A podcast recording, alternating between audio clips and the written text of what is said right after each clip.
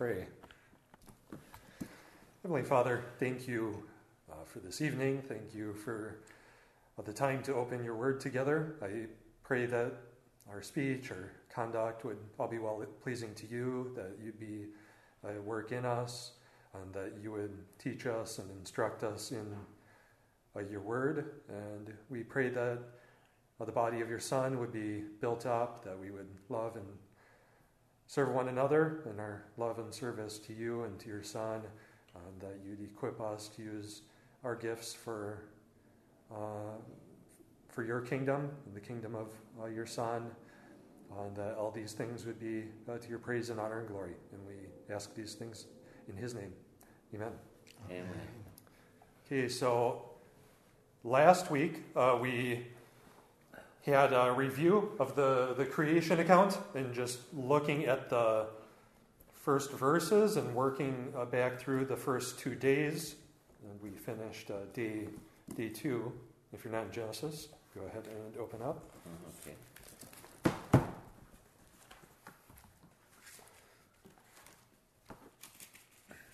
And so we just saw with the, the first two verses, uh, we saw the context and time established in the beginning.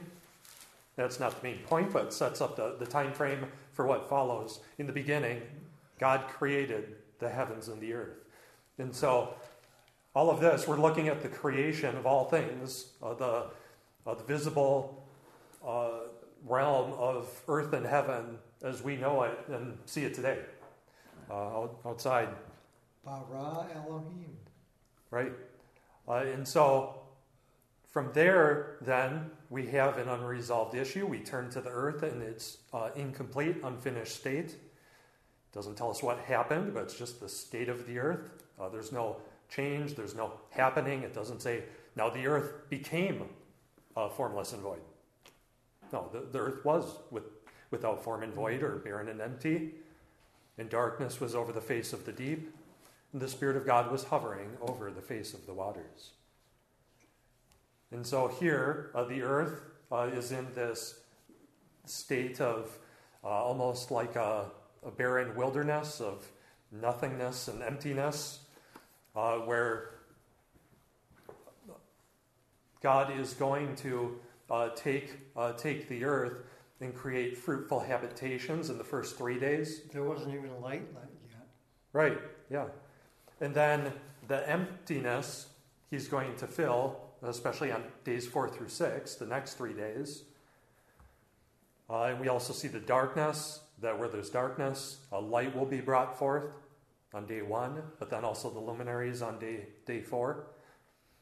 Uh, and we see uh, the Spirit of God hovering over the face of the waters. Like, Spirit doesn't emerge from the waters. Uh, the creation is not part of God. It doesn't emerge from God. God creates it. Uh, God is distinct from the creation, and the creation is distinct from Him. Uh, there is uh, God is the one uh, who is and was and is to come. He's eternal. Uh, he, he always was, but the creation uh, had a beginning. The heavens and the earth and the seas and all that are in them had, had a beginning. God did not. So, so the Spirit is present and active and sovereign and will be at work to bring, bring about these things, to turn this barren creation uh, into fruitful habitations, and then to uh, fill it, these four through six, with the luminaries, uh, the fish and the birds, or the uh, aquatic and aerial creatures, uh, and uh, the land animals, and Ruach is, over it all. Ruach is infinite, and the element, the things that Ruach creates are finite.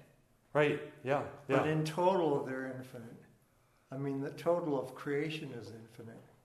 No, creation is limited.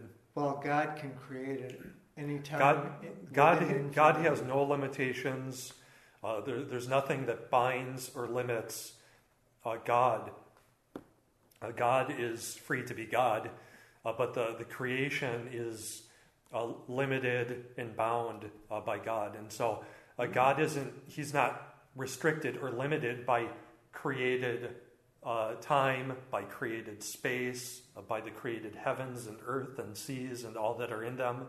Uh, these That's things. right. God is always bigger than creation. They- no they- matter how big He makes creation, He's always bigger. Yeah, That's it's, it's not just it's not just a matter of like spatial dimensions, Yeah. but God, uh, He is He's not limited. He's not bound by these things.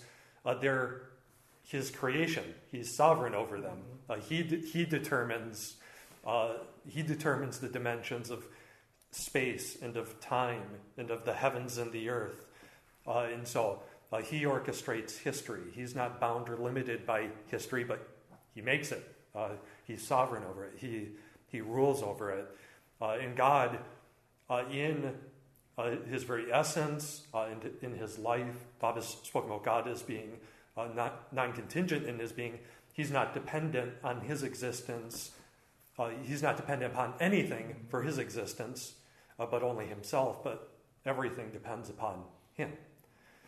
And so, uh, God is infinite, but the creation is finite. It's, it's limited. It, it, had, it had a beginning. Uh, there, there are limits to uh, the universe seems incomprehensibly big to us, but there are limits I didn't There are verbalize, limits to- verbalize it correctly. to the creation. What I meant was God can create at any time, create anything at any time. Yeah, yep, yep, absolutely. That's all I meant. And so here we have the, the context set up in the beginning. Uh, we have God created the heavens and the earth, and that introduces God, who's the primary and really the only agent who's active in creation here in this, uh, this uh, historical narrative of uh, the events of creation. Then the entities of the heavens and the earth are introduced, and then the earth was without form and void, and darkness was over the face of the deep, and the Spirit of God was hovering over the face of the waters. So let's read through day three.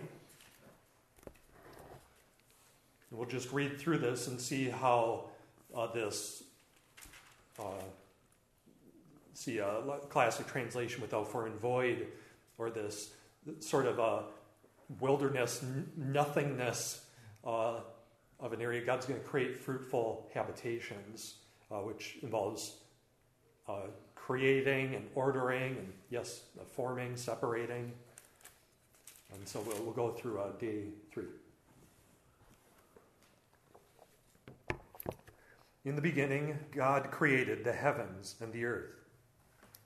The earth was without form and void, and darkness was over the face of the deep, and the Spirit of God was hovering over the face of the waters. And God said, Let there be light. And there was light. And God saw that the light was good. And God separated the light from the darkness. God called the light day, and the darkness he called night. And there is evening, and there is morning, the first day. And God said, Let there be an expanse in the midst of the waters, and let it separate the waters from the waters. And God made the expanse, and separated the waters that were under the expanse from the waters that were above the expanse. And it was so. And God called the expanse heaven. And there was evening, and there was morning, the second day. And God said, Let the waters under the heavens be gathered together into one place, and let the dry land appear. And it was so.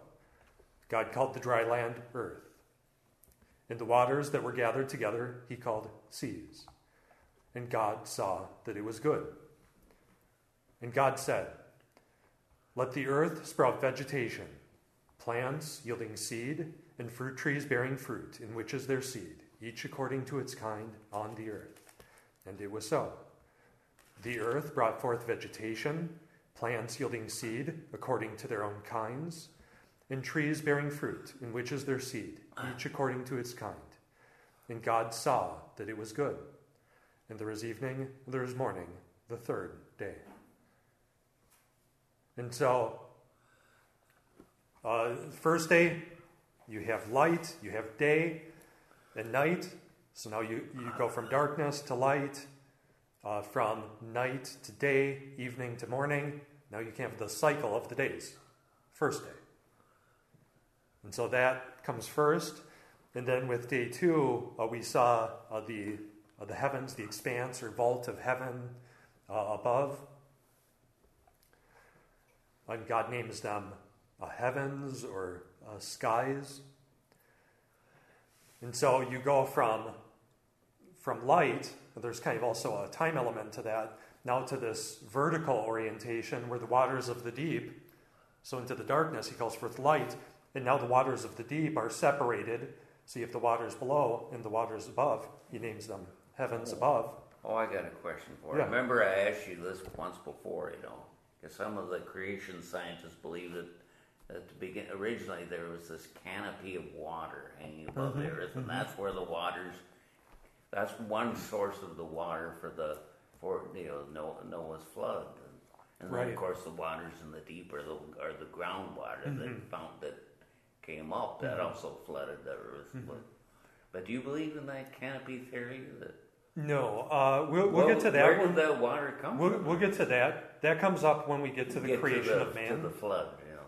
Well, no, before that. Uh, Yeah. we'll, we'll get to that in chapter chapter two, Oh, chapter two. early in chapter two, after Okay. verse uh, four. Okay.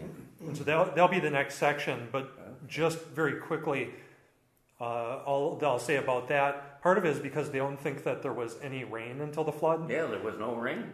But that, That's that's, right. mistaken because God says that the, that the plants of the field and such hadn't come up yet for two reasons. He hadn't caused it to rain yet. And so this is before the creation of man, and there was no man to work the ground. Now, in that chapter, it concerns the creation of man because you can't have all of the, uh, the cultivated plants without man, but you also can't have them without the rain, it says. And so it implies that uh, there was rain. Rain just wasn't used to destroy the earth yet. Uh, but that's not the central uh, point there. And so he's going to create man, uh, but then it also implies uh, that to have the cultivated plants, you need man and rain.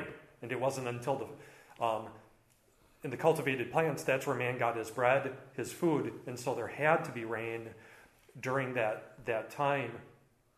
And so The part of what part of what mist that used to part- from the ground. and now, almost no creation scientists, almost none of them, uh, at Creation Ministries International, at Answers in Genesis, uh, at uh, Institute for Creation Research, almost none of them hold to the, the canopy theory. Oh, Uh, that was some of the, some of the earliest uh, second half of the 20th century uh, theories and ideas uh, that came from a couple of the, the earliest. Um, they had a theologian, I'm trying to think of, uh, I should remember the names off the top of my head.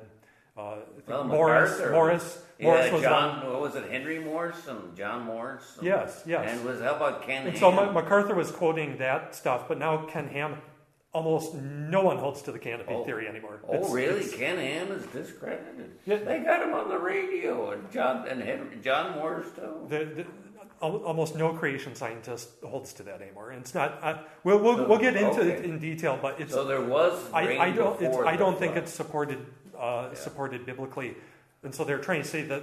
Uh, and it's also a misinterpretation of you have springs that come up from the ground. Yeah, I know. Yeah, they There- talked about that. They try and interpret that as mist, and they try and say that's the canopy. Nope, nope, nope.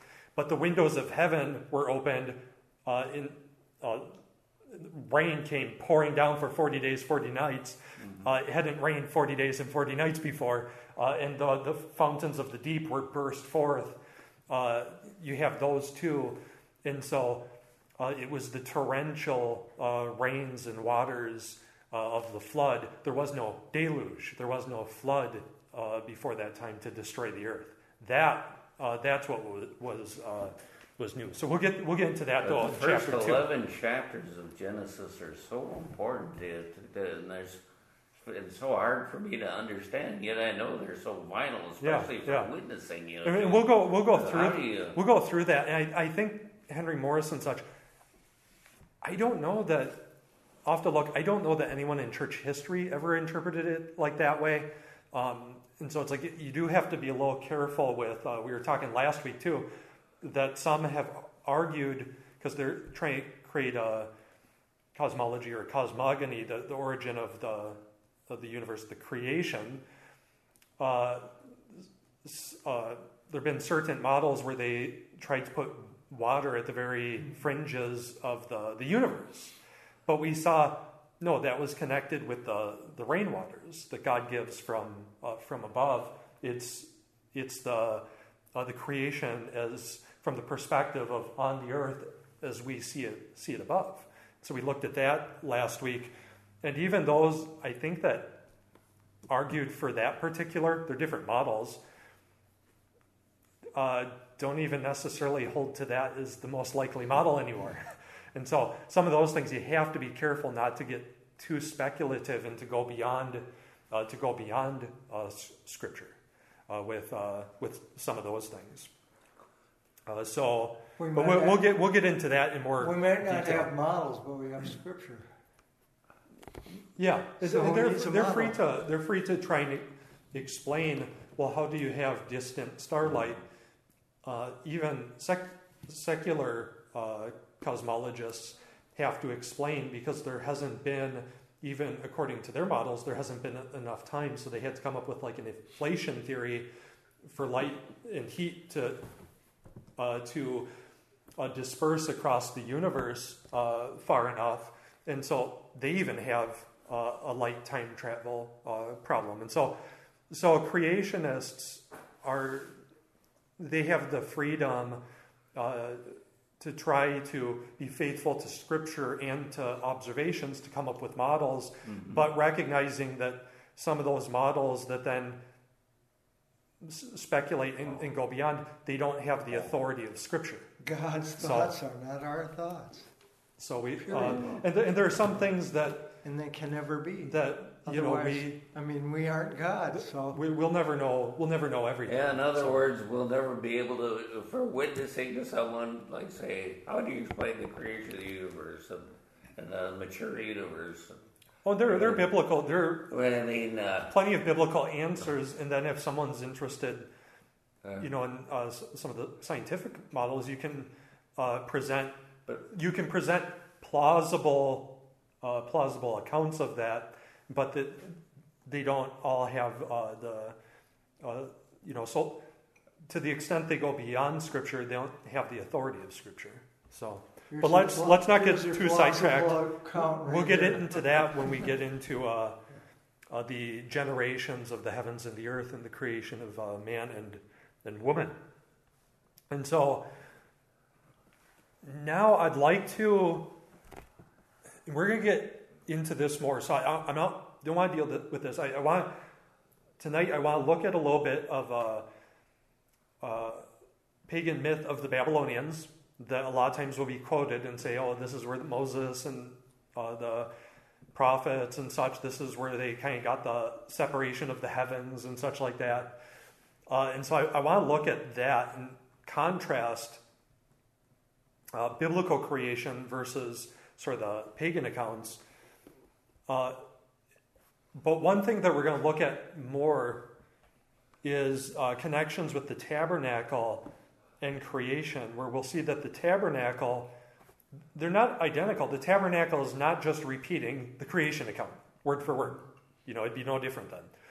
But the tabernacle is uh, a lot of the how uh, the discourse, the narrative is structured, how it's ordered, um, of the ideas and themes draw on the creation uh, to connect the two because creation itself, uh, you have this idea in Scripture that creation was made, God was going to dwell in the midst of his people, in the midst of humanity, who'd be fruitful, multiply, and fill the earth on his behalf. And so the creation was really made to be uh, the temple and dwelling place of God where he would be manifest his presence in the midst uh, of humanity, in the midst of uh, his stewards. And so, like in the Psalms and such, uh, Solomon even talks about this when they make the, uh, the temple. Solomon says that, you know, this temple that's made by human hands can't contain you. Right. You know, the creation can't contain you. And you, you have these ideas that God, and we saw some of them in the Psalms. I think we looked at Psalm 104 and then maybe Psalm 148 mm. but that God, He dwells uh, in the heavens. Uh, the heavens are His throne, uh, the earth is His footstool. God is enthroned in heaven. He rules over all creation. And so it uses these metaphors, these imageries, like a king who sits on his throne and, and rules and reigns in his kingdom. God is the one who's enthroned in heaven. Uh, he's enthroned over all creation. Uh, the earth is his footstool. He, he rules, he has dominion over all things, over all of creation. And so these ideas are drawn into creation and into the tabernacle. And so, for instance, uh, we will see, and maybe with uh, time, maybe we'll just look uh, briefly at this. Let, us go ahead and do it. We're kind of off, off track a little bit, uh, but I wanted to cover this as debating. Okay, what we have a fork in the road. You know, which way are we going to go tonight? But we'll look at more detail, and maybe in our time off, uh, you guys can uh, read. If you look at uh, the, the tabernacle and some of these passages and read through the creation account a few times, uh, you'll be better prepared to make some of these uh, connections. But Boy, there's, but a the, lot of, there's a lot of theories on so creation. let's go. Let's go to uh, to Exodus. We'll be going to Exodus uh, 20, 27, or actually, it's a little earlier than, uh, than that. Let's see. Actually, go to uh, 25.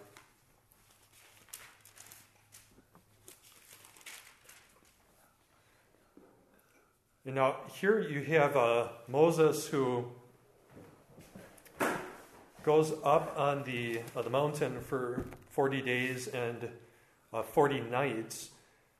Uh, and as I recall, we'll, we'll talk about this uh, later on, but if you look to uh, they have the ratifying of the covenant, God appears to them in where they come to Uh, Mount Sinai uh, in Exodus 19, uh, and then they wait a few days. I believe it's on the the third day, they're there, there at least uh, three days, uh, third day or fourth day, uh, where it overlaps, where you'd actually have a Sabbath because you have two month, 60 days, 63rd day. And so they sanctify themselves, they prepare themselves for God to speak and reveal himself to them. And then he gives his uh, Ten Commandments.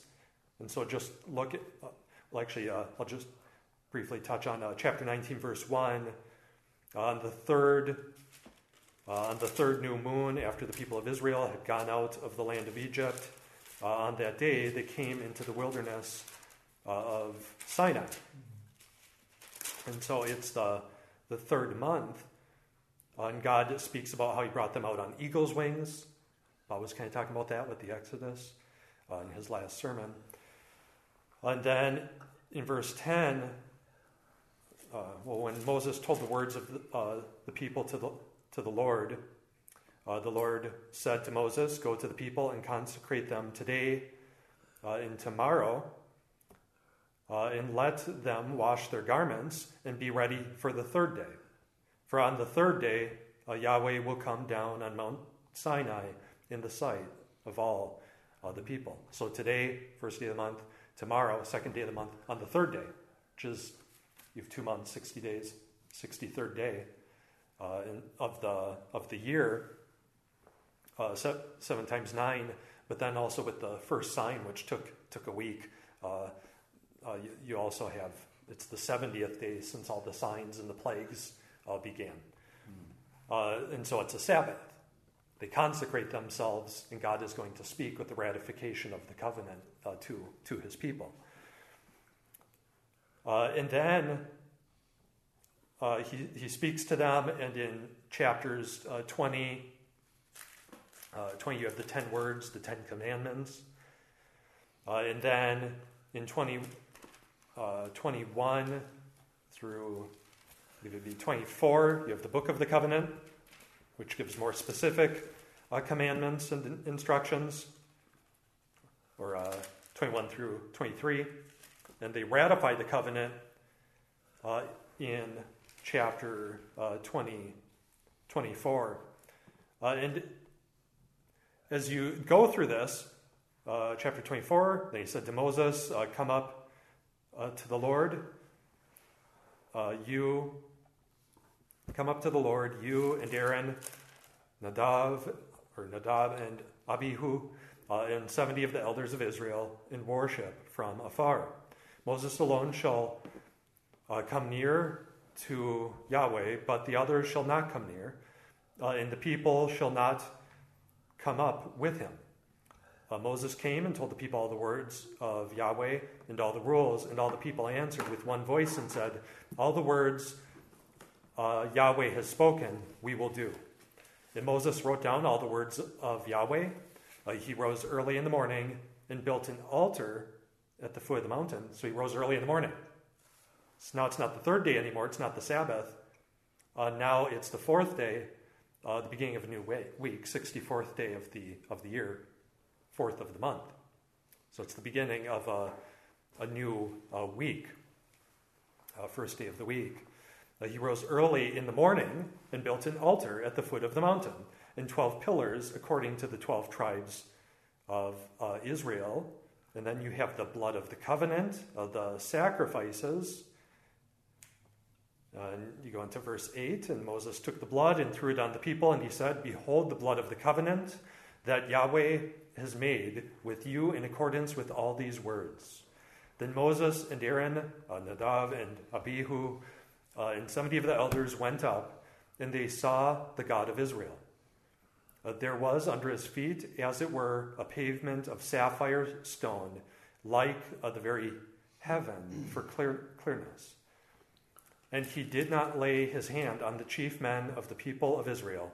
Uh, they beheld God and ate and drank uh, Yahweh said to Moses, Come up to me on the mountain and wait there, that I may give you uh, the tablets of stone with the law and the commandment, which I have written for their instruction. So Moses rose with his assistant Joshua, and Moses went up into the mountain of God. And he said to the elders, Wait here for us until we return to you. And behold, Aaron and Hur are with you Whoever has a dispute, let him go to them.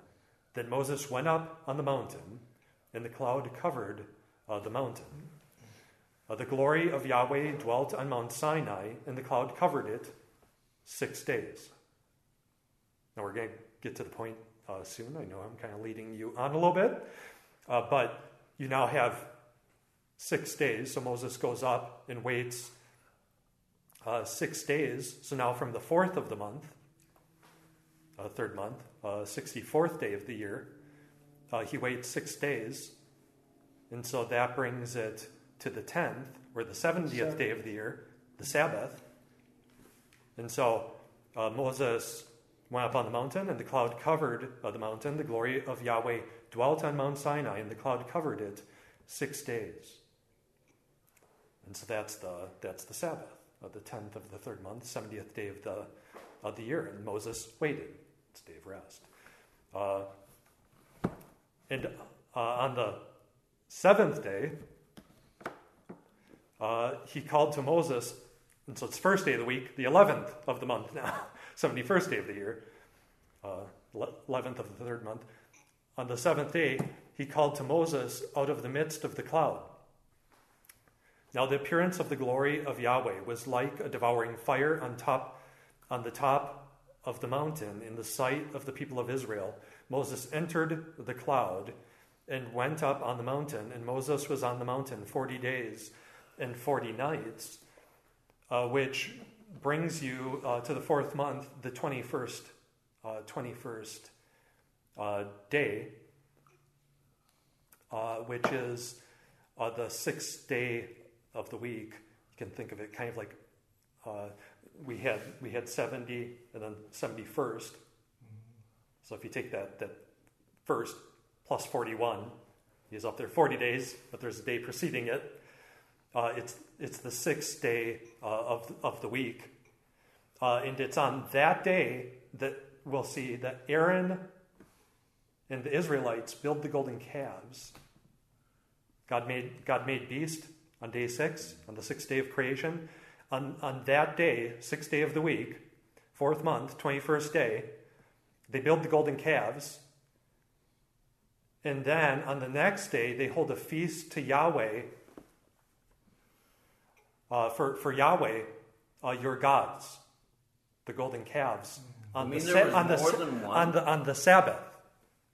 Fourth month, 22nd day, 112th day of the year, 7 times 17.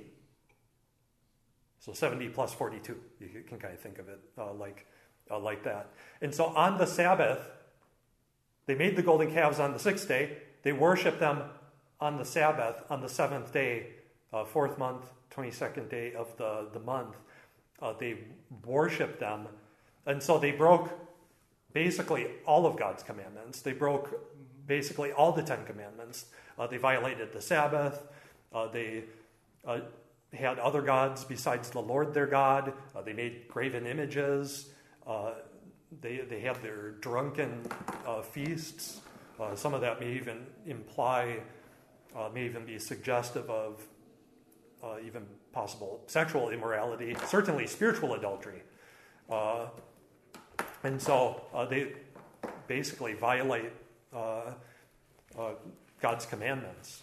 And so that's going to be important now as we see the tabernacle and the, the connections with creation in the creation week, where this idea of the Sabbath keeps, uh, keeps ari- arising.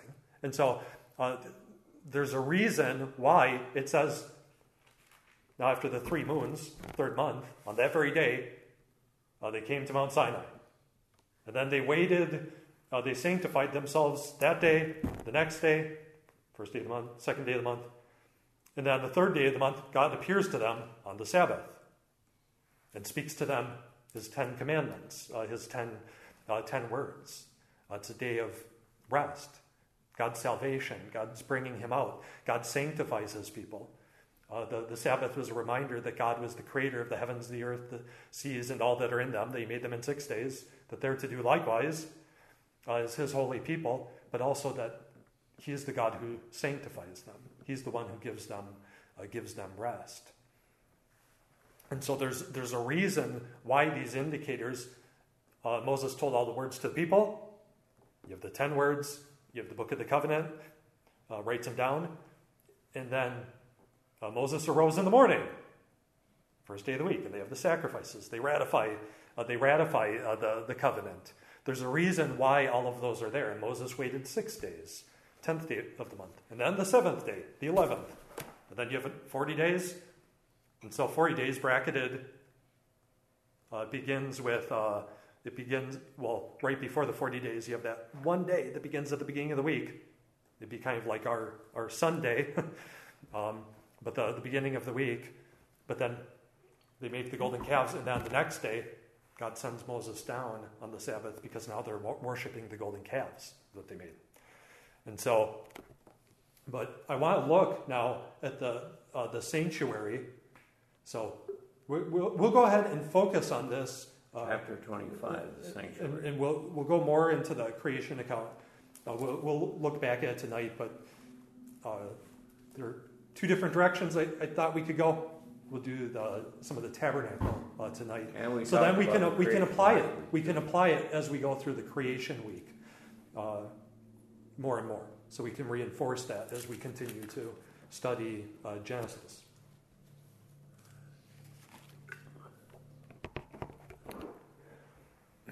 And so, first you have this uh, general introduction uh, to the tabernacle. So Moses was uh, on the mountain 40 days and 40 nights. Then, chapter 25 uh, Yahweh said to Moses, Speak to the people of Israel uh, that they take for me a contribution. From every man whose heart moves him, you shall uh, receive the contribution for me. Uh, and this is the contribution that you sh- shall receive uh, from them. And now, with the contributions and such, uh, he's going to be instructing him about the contribution that he's supposed to take. Uh, from Exodus 25 on these 40 days and 40 nights uh, leading up. Uh, and so this is the, the, uh, the fourth, fourth month from the, or third month from the 11th day to the fourth month to the 21st day.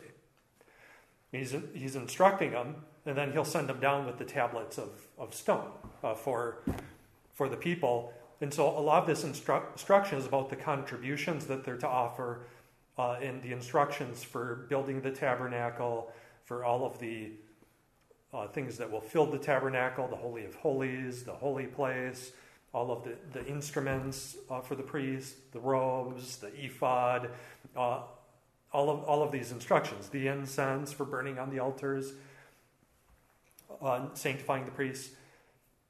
And so that's through this first section.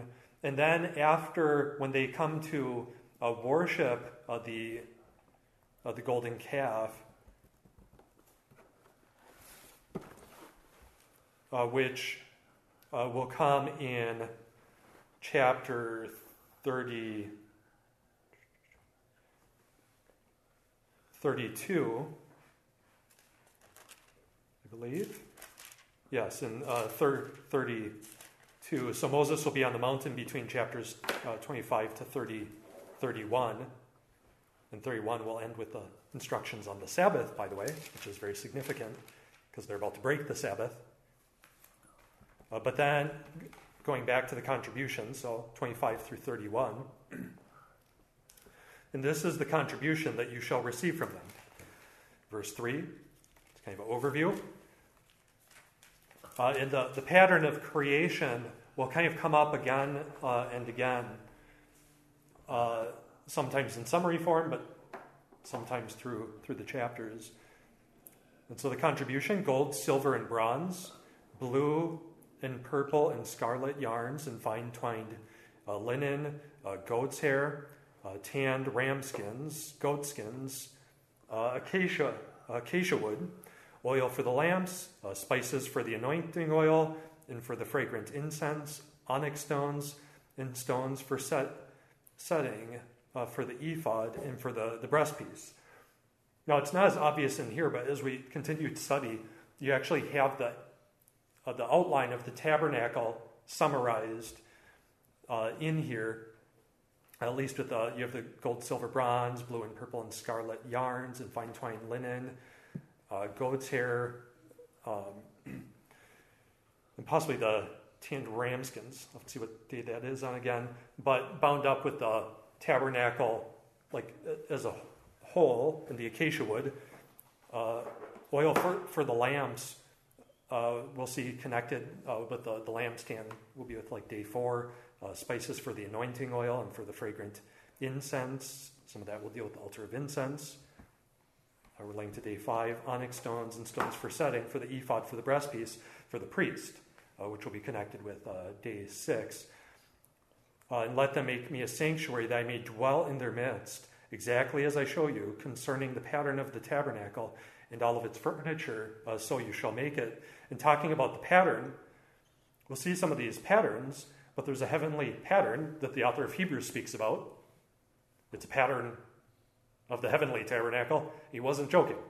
Uh, this, this is where uh, he gets it from, uh, from uh, Exodus, but also like from the Psalms and such, where you see God dwells in the heavens. He's enthroned in heaven. The earth is his footstool.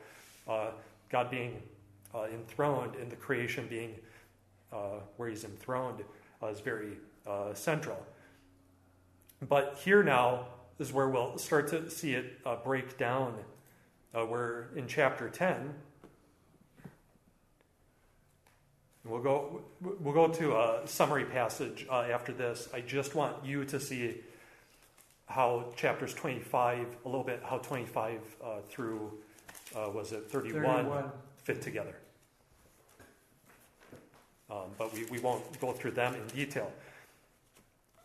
Uh, and so it starts uh, with uh, uh the tabernacle as a whole, uh, broadly, broadly speaking, and we're, we're going to see that come up again. And so uh, before this, it could be this, it's woven into the preceding set, sanctuary, but looking as a whole, and let, let them make, with the contribution, a sanctuary that may dwell in their midst exactly as I show you concerning the pattern of the tabernacle and all of its furniture, so you shall, uh, shall make it. Uh, and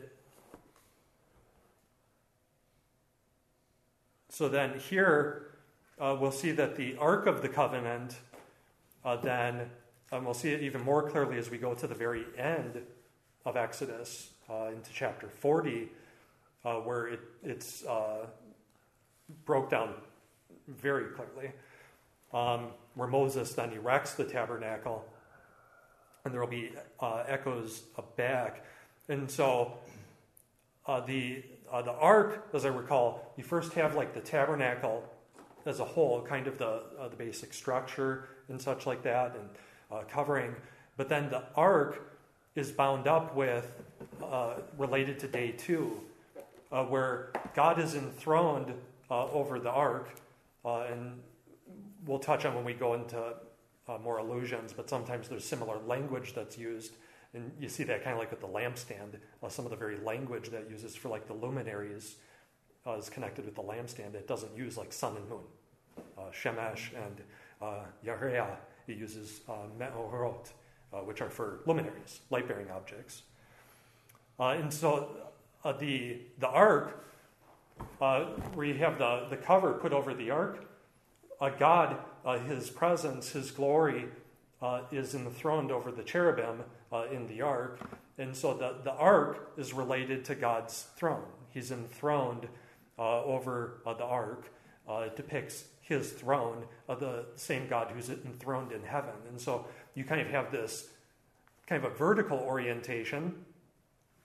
Uh, and we'll also see connections when we look at the end with the tabernacle in the Holy of Holies. You have the darkness, the Spirit, uh, the Spirit hovering over the face of the deep and you have the darkness, where light is manifested at the end of Exodus. God's presence, God's glory is manifested in the, uh, the Holy of Holies. Uh, the, you have connections back to creation, uh, kind of an inclusio between the beginning of Genesis and the end of Exodus. Uh, but it's a little tangential. We'll, we'll see that. And so uh, the ark, uh, the God who's enthroned in heavens, he manifests his presence in the Holy of Holies, enthroned over the ark uh, over the uh, atonement cover or mercy seat. Uh, uh, and that's his throne where atonement is made once a year with the cherubim. and you see that kind of in Revelation. you see God's holy angels and such worshiping in heaven, and God is enthroned in, in heaven, and you see that in the Psalms. And Solomon talking about the temple, the, you know, the temple can't contain him in, in all of creation. Uh, and so, first you have the ark in uh, verse 10 they shall make an ark of acacia wood, uh, two cubits uh, and a half shall be its length, a cubit and a half its breadth, and a cubit and a half its height. You shall overlay it with pure gold inside and out. Uh, shall you overlay it, and you shall make on it uh, molding of gold around it. And so he gives instructions for the rings that they're to make, to put on its corners, sides for for carrying uh, the poles uh, of acacia wood in verse 13, overlay them with uh, gold. Uh, and you see that the rings are to be put on the sides, uh, the poles then are to uh, be placed in the ark for carrying the ark and remain in the rings of the ark. they shall not be taken away. And verse 16, and you shall put into the ark the testimony that I shall give you. you shall make a mercy seat, or in uh, atonement cover, uh, cover over it of pure gold. Two cubits and a half shall be its length, and a cubit and a half its breadth. You shall make two cherubim of gold. Of hammered work uh, shall you make them on the two ends of the mercy seat. Uh, by the way, uh, you have. Uh, Craig, would you like to go to the end of Genesis 3 and read about you have a god. Is it uh, cherubim that are outside the garden? Uh, maybe you can read from us, and you have the, the sword uh, outside the garden, uh, so they cannot return into the garden of God's presence. Uh, and we'll see with the garden, so they're in the garden. And we can even go back to creation where you have the Spirit present uh, in the darkness. You might have this imagery of kind of the Holy of Holies. But he, he dwells in the garden, then they're banished east out of the garden. And now the Holy of Holies, you go from the, uh, the sanctuary of sanctuaries, the inner sanctuary, into the holy place. The sanctuary, it's east of it. The Holy of Holies is all the way to the west, east. And then Cain kills Abel, and he's banished to the east. The garden's made to the east, by the way, from the east, uh, they put it. Uh, but then the man and woman are banished east out of the garden, and the cherubim are put there. They can't enter into the garden. They can't enter into the Holy of Holies, back into God's uh, uh presence uh, in, the, in the garden. And so he puts the cherubim outside to, to guard it, and the, and the sword. Uh, and by the way, the priests in Numbers, the Levites are put to the east, and they're to guard anyone uh, any stranger or anyone who tries to go in, well, into the courtyard, into the sanctuary who's not allowed, uh, were to be cut down, to be put to death. And so they're to guard, they're to guard uh, God's sanctuary, uh, the courtyard, uh, the, uh, the holy place, the sanctuary, and the Holy of Holies, the sanctuary of sanctuaries. And so you have the garden, we'd say, I guess, to the east. But then they're banished out of the garden, east. Cain kills Abel. And so you kind of have the Holy of Holies, but then to the sanctuary.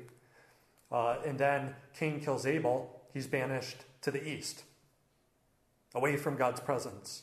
It's going east, east, east. And then when they build the Tower of Babel, they build it in the east. And so it's kind of like going uh, from the Holy of Holies to the holy place to the courtyard and banished, put outside the camp. Um, and so there, there are these uh, connections and imagery, but uh, can you read with, in uh, Genesis where God banishes, you know, now the man has become uh, like one of us, and read through to the end. Would, would you? In verse 22? Yeah, man has become like one of us, and God said. All right. So this is Genesis 3.22. Then the Lord God said, Behold, the man has become like one of us, to know good and evil. And now, lest he put out his hand and take also the tree of life and eat and live forever. Therefore, the Lord God sent him out of the Garden of Eden to till the ground from which he was taken. So he drove out the man and placed cherubim at the east of the Garden of Eden and a flaming sword which turned every way to guard the way to the tree of life. So it's the tree of knowledge and, and the tree of life. Mm-hmm. Were they both in the middle of the garden, close to each other? Well, well, we'll look at that later. God Himself talks about the tree of life that's in the midst of the garden. Right, but there's no discussion about the tree the woman to the serpent. And so before that, all you know is the tree of life is in the midst of the garden. And you know that God planted the other trees. He gave them all to them except the tree of the knowledge of good and evil. Those that were uh, good for food, those were that were uh, a delight to the eyes, uh, the tree of life. So they had life, they had sustenance, they had beauty, everything that they needed. And then the tree of the knowledge of good and evil. And so at first, all you know is that the tree of life is in the midst of the garden. But then when the serpent tempts the woman, he says, did, Now, did God say that uh, you shall not eat from any of the trees in the garden? Did God say you, you shall not eat from any of the trees in the garden? Which is the opposite of what God said. And the woman says uh, that from the trees of the garden we may eat. But the tree is, that's in the midst of the garden, he said, uh, You shall not eat from it, nor shall you touch it, lest you die. There's little differences in there, and it's, it's partially true what she says. Yes, they meet from the trees, but she doesn't say from all the trees, like God said. And she doesn't single out, she doesn't differentiate the tree of life that's in the midst of the garden. But, but the one that she fixates on, but the tree that's in the midst of the garden. She's fixated on the tree of the knowledge of good and evil. Uh, you shall not uh, you, you shall not eat from it, nor shall you touch it. When did God say, don't touch the tree? He never said that. Oh, you know, what a big meaning. God's so strict. You, you can't even touch it. Uh, so are we to and so, uh, and so there, the there, tree? there, are things where she's not is God's word is God's tree? word is being distorted and when she says lest you die God says dying you will die it's kind of weakening the force of it and so now the tree of the knowledge of good and evil right may very well be the same tree? No, in the midst of the garden. Oh, okay. what the woman may say is true. It's just, it shows if it, if it was in the midst of the garden, I assume, I assume she's right. Uh, if it was in the midst of the garden, although maybe she's kind of changing where the Well, heart, the heart of the garden is. The But if it- status if it- changes if it- after, if it was- the, after wait, the sin is committed. If it was in the midst of the garden, uh, then there were two trees in the midst of the garden. Right. She's fixated on- on the tr- the one she can't eat from. Uh, she's kind of forgotten about, oh yeah, the tree of life that was in the midst of the garden. You know, she's kind of forgotten about that. That's all the picture. That's just yeah, from the trees of the garden we we but can after eat. she eats But- of the tree of good, of the knowledge of good and evil, that changes the uh, status Yeah. So, of which of So- our status So- with the tree we've of life. question. but we'll get we'll get into that. Would it would it have been permissible for Adam and Eve to eat of the tree of life as long as they didn't eat the fruit from the tree of Yeah, God said from from all the trees in So the they garden. they could have lived Eating- forever eating- and then eating- and lived without eating- knowing evil. Eating you eating you may eat. Um, and in true true wisdom, Oh boy. true wisdom, Yeah. true true knowledge was found uh, in the fear of the Lord. True knowledge was uh, believing God's word, holding fast to God's Mhm. word.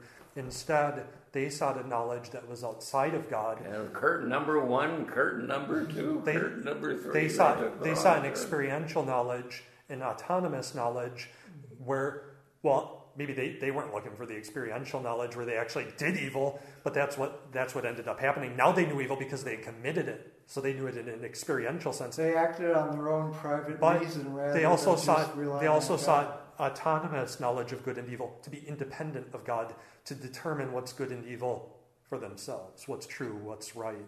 But we- we'll we'll get to that We could go on. So- you have the mercy seat in the cherubim, or the, the atonement seat, this cover, uh, and you shall, uh, Exodus 25, verse 18, and you shall make two cherubim of gold, of hammered work, uh, shall you make them, on the two ends of the, of the mercy seat. Make one cherubim on the one end, and one cherubim on the other end. Of one piece uh, with the mercy seat shall you make the cherubim on its two ends. Uh, the cherubim shall spread out their wings above, over, above, overshadowing the mercy seat with their wings, their faces to another. Toward the mercy seat shall the faces of the cherubim be. And you shall put the mercy seat on the top of the ark, and it, in the ark you shall put the testimony that I shall give you. And you have these promises that come up uh, throughout when he's giving instructions. There I will meet with you, and from above the mercy seat, from between the two cherubim that are on the ark of the testimony, I will speak with you about all that I will give you in commandment for the people of Israel. And so you see God uh, meeting uh, with him enthroned over uh, the ark of the testimony uh, between the cherubim that cannot look at God's presence. You know, it's they're, depictions of heavenly, uh, invisible, spiritual uh, creatures, beings that God makes uh, in His heavenly throne room that dwell before Him. You see that, for instance, in would be uh, Isaiah six, uh, the beginning of Jeremiah, and the beginning of Ezekiel. Uh, you see, uh, they see visions of God enthroned uh, before uh, before them. And you see uh, some of his heavenly uh, beings as God is uh, enthroned before them. And so, then, verse 23, you now have the table for the bread, corresponding to day three. I believe sometimes you also have the, the bronze basins for the waters, co- corresponding with uh, day three. Uh, it depends on the instructions that are being given and the things that they're uh, making. But there with the, uh, the basins, you have the water, uh, the waters on day three, gathered into seas. Uh, and the word even uh, mikveh is like used for the gatherings of the, of the waters. Uh, but then with the table uh, of the bread of presence, uh, you have the, the 12 loaves. And this was to the south of the tabernacle. And so God's separating uh, the waters below on day two. Uh, you have the heavens abo- above, waters below. And then you have this picture of God enthroned in the heavens and in the cherubim. So you kind of have this vertical orientation. When the tabernacle, oh, you have the, the table of the bread of presence to the north. And we'll probably, we'll talk about that more. Uh, part of that may be bound up with, we'll see the lampstand uh, related to day four, the luminaries. Uh, par- part of that may be that uh, the sun and the moon, uh, sun rises in the east, sets in the west, moon goes in the opposite direction, just a lot more slowly, you know, once a month, where you see a new moon. But because Israel's in the northern hemisphere far enough, they have a southern orientation. Uh, the, the sun has a southern uh, orientation in the northern hemisphere, like us. We're even uh, farther uh, to the north, but it's around like. Not really much. Uh, oh, a almost fair, fair, fair bit than Israel.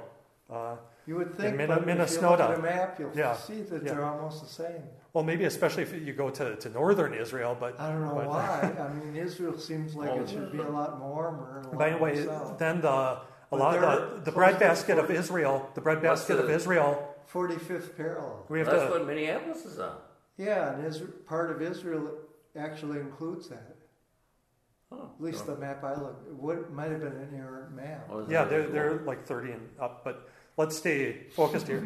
So, part of that, you have lampstand to the south, the bread of presence to the north. Uh, the fertile, uh, fertile regions, uh, you may have also this sort of a, we'll talk about kind of a western eastern orientation that you see with the garden, uh, with the seas of the deep, but then the altars to the east of like the sanctuary. Uh, we'll see that with like day six. But uh, then the the breadbasket, like of Israel, was to the north. You have all these fertile uh, fertile lands, um, and so it may have a sort of symbolic uh, connection there. But verse 23, you shall make a table of acacia wood, two cubits shall be its length, and a cubit its breadth, and a cubit, uh, and a, a cubit and a half its height. Uh, you shall overlay them uh, with gold.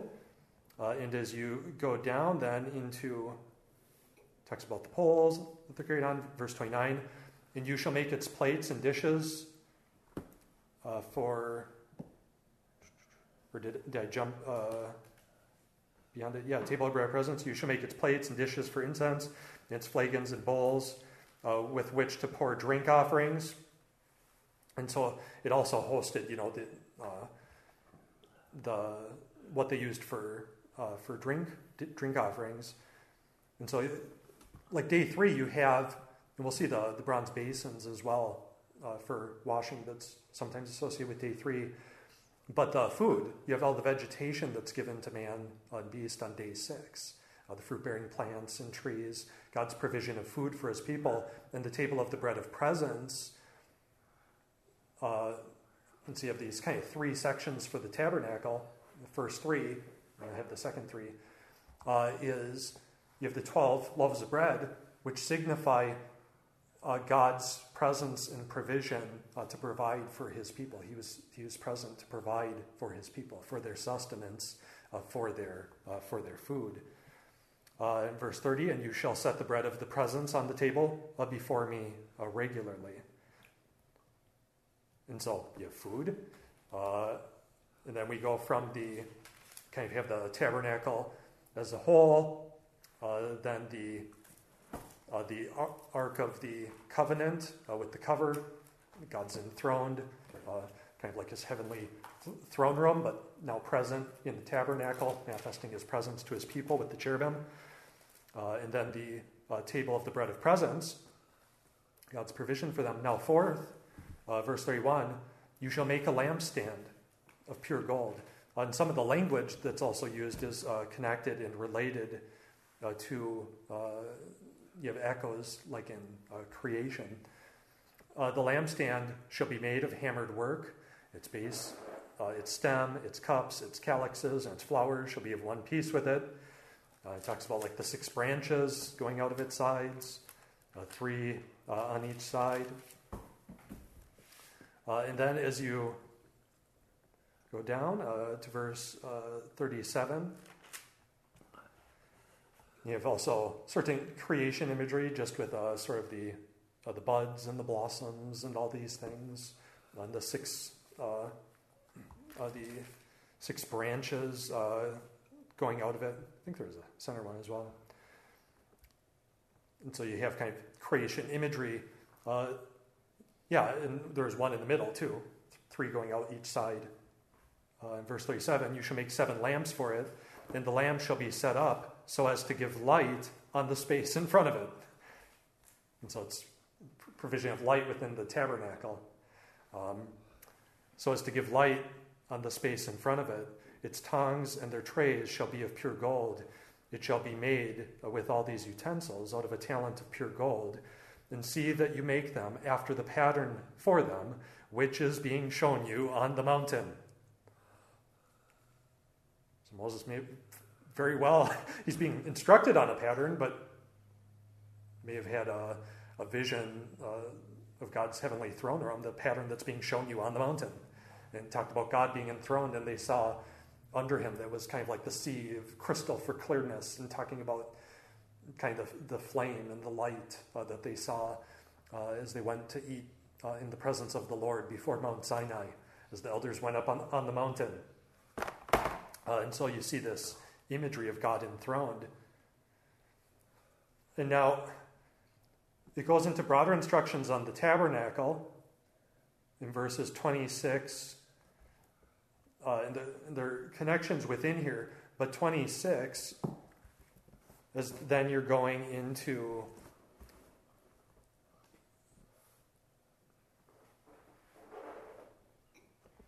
chapter, I think it's chapter 30. And so at first, God speaks to them at the beginning of this. And then briefly, I, I want to touch on. Then, as you go into chapter 30, uh, you have the altar of incense. It is most holy to the Lord. And it talks about atonement being made. A lot of times, uh, holiness or the seventh day will kind of end a section. But uh, now in chapter 30, verse 11, so you kind of have the tabernacle broadly again speaking and you have the themes drawn throughout. Uh, but you have a census census uh, tax, uh, and the Lord said then appears, um, I believe it's six times, and so it appeared at the very beginning, back in chapter 35, as God's giving instructions. And while he's still giving instructions, suddenly he gets chapter 30, verse 11, the Lord said to Moses. Well, why did it say that? The Lord was speaking. It could just he could have just continued with the instructions like he's done from ch- chapter 25 through 30. But the Lord said to Moses, and this is going to repeat. It's because it uh, it's technically called a redundant quotative frame. It breaks up it breaks up God's dialogue. It's all monologue. He's still the one speaking, but it breaks it up uh, into sections, into units. And so there will be seven sections ending with the Sabbath. Uh, and so we can't go into detail why the census is connected with uh, day two. Uh, can't really go into uh, detail there, but part of it's probably bound up with the atonement uh, and the people, uh, taking a census for the people, setting them apart. You have some of the language of like upward, the ma'ala, the heavens above, mm-hmm. the ma'ala, but then it talks about uh, to make atonement for them. And so you have the same language of covering. Uh, and then you get into verse 17. The Lord said to Moses. So you had that whole like first section, 25 through 30, verse 11, 10. And the Lord said to Moses. Um, and so now we have a second section, now verse 17, the third, uh, the Lord said to Moses, You shall make a basin of bronze with its stand bronze for washing. Uh, you shall put it between the meeting, uh, the tent of meeting, and the altar, and you shall put water in it, uh, which Aaron and his son shall wash their hands and their feet. Uh, when they go uh, to the tent of meeting, or when they come near to the altar to minister, to burn a food offering, which again might connect with the food, the table of bread of presence, but now basin, the seas, Uh, and you have some of that similar sort of language for washing for the, uh, for the temple, uh, for washing them, statute forever. And then, fourthly, verse 22, the Lord said to Moses, uh, Take the, uh, the finest spices, uh, and this is to be for anointing oil. There's a little more complexity in here where the tabernacle themes will repeat in the middle of this section. But then uh, you, you have uh, the, uh, the incense, which you have uh, some of it, like the oils and stuff, connected with the uh, both with the lampstand and the anointing of it, uh, but then also for the altar of incense, which is we'll see connected with day five. And then uh, day six, uh, you have uh, the craftsman, chapter 31, uh, verse 1. Uh, the Lord said to Moses, See, I have called by name Bezalel, uh, the son of Uri, son of Hur, of the tribe of Judah, and I have filled him with the Spirit of God, with ability and intelligence, with knowledge and all craftsmanship, to devise artistic designs. And so they're going to craft the tabernacle. On day six, you have the creation of man. Uh, and then as you go into verse 12,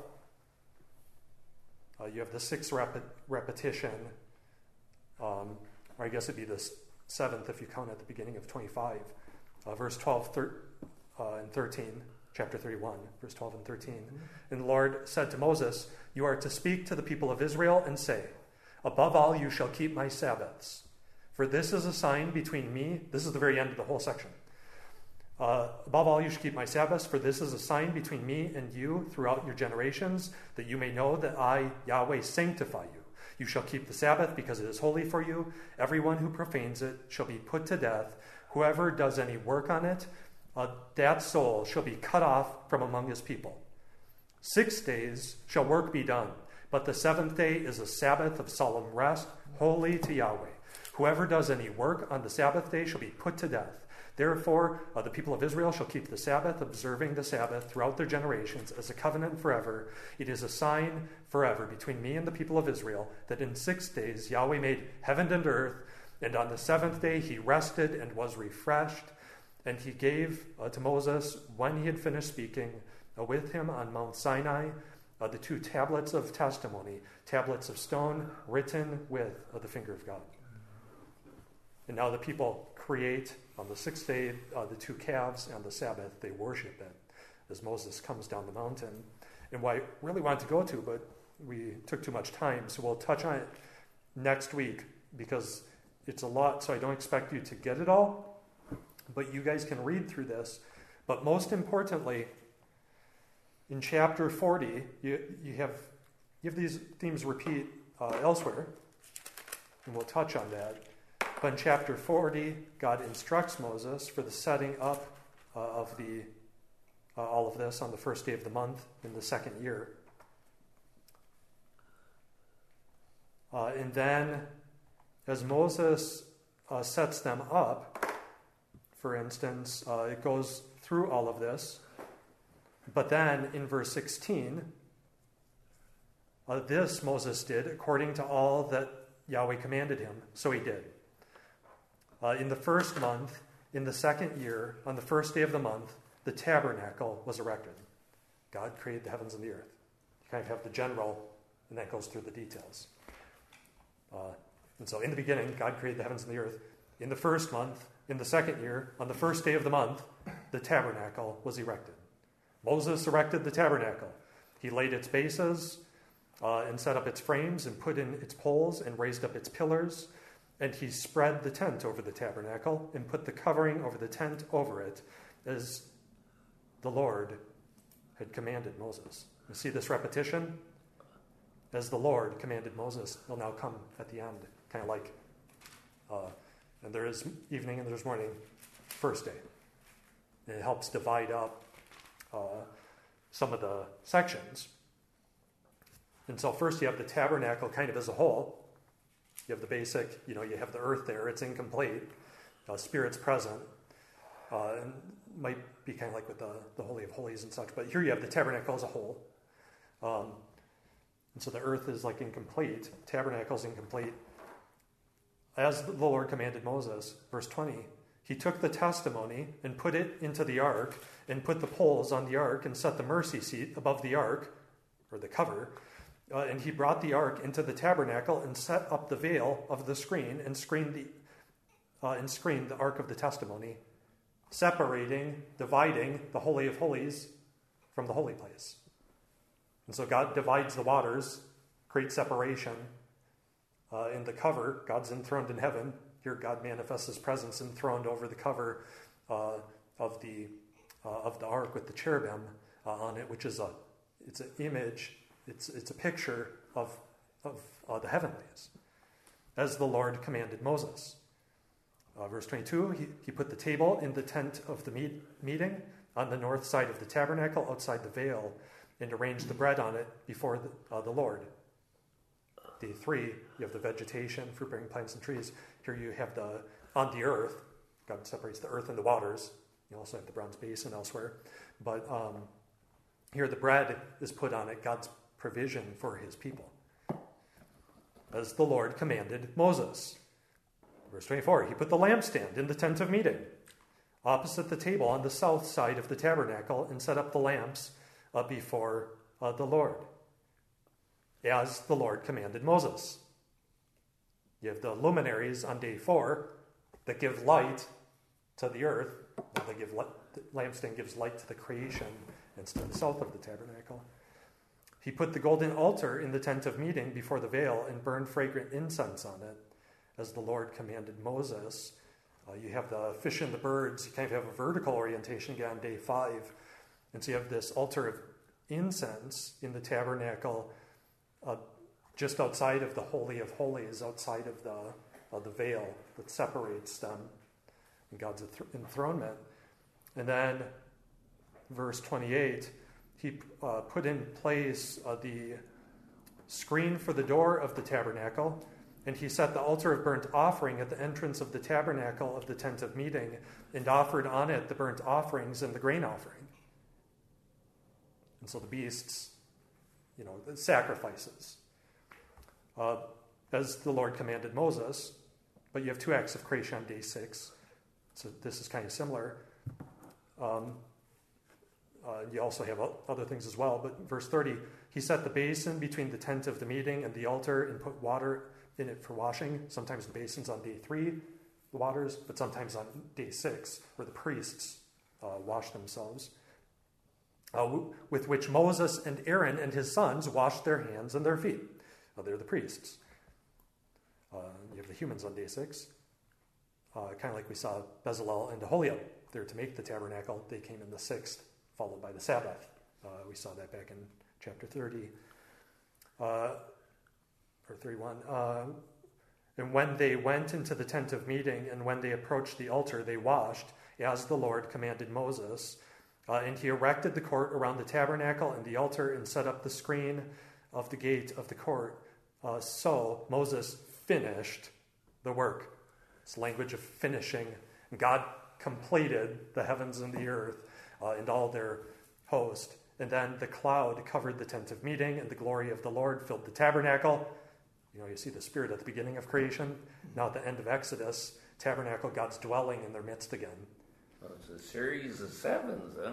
Yep, uh, and to the very end. And so it talks Sounds about like completion, completion, finished, completion, uh, to, to the end of this. Uh, and the tabernacle for the cloud of the Lord was on the tabernacle by day, and fire was in it by night, and in the sight of all the house of Israel through all their journey, journeys, day and night, you know, evening and morning. Uh, and so you have these pictures. Now we've gone over time, so, but we'll we'll go into the. So I know it's overwhelming because uh, we kind of shifted gears and got a little off track. But we'll be developing this. Well, there's whole so don't be don't be overwhelmed. But if you read through this last section, just read through this last section and kind of see that uh, some of those connections as the Lord commanded Moses, as the Lord commanded Moses, as the Lord commanded Moses.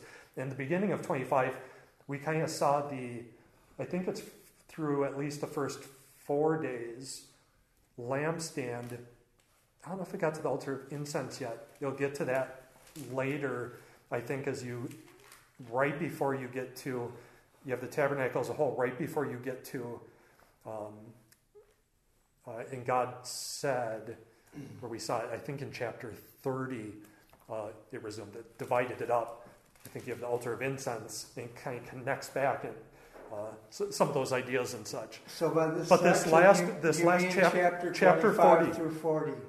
Yeah, the, the, the whole, but especially chapter 40, you get very short, compact, Mm-hmm. um, that allows you to see it, you know, a little more uh, readily. But these, these sort of themes come in throughout the chapters, and even after Moses, Moses will spend another 40 days, 40 nights. And he'll talk about Moses came down the Sabbath, slaughtered them, and then the next day, and then he had to wait a day, like uh, on the mountain, and God revealed himself. Then 40 days, 40 nights. You then again have the Sabbath afterwards as God renews his covenant uh, as you get into Exodus, then uh, going into Exodus uh, 35, he renews the covenant, and then you have Sabbath regulations in, in 35. Uh, maybe right for, he receives instructions, uh, and then he goes down and instructs them concerning the Sabbath again. And so you have a Sabbath kind of ends the, the each section, uh, and then they give the contributions only after the Spirit of God comes upon the people. Now they have generous hearts, and now they, they use their gold and silver and earrings and all that, not to build the gold, golden calves, but to build the tabernacle so God would dwell in their midst. Oh. But we're over time, so I don't want to get in trouble. So uh, we will pick up uh, next time, and we'll go a lot more slowly. So if it's like, whoa, you know, uh, well, that was a we'll pick it very rapid overview. yep.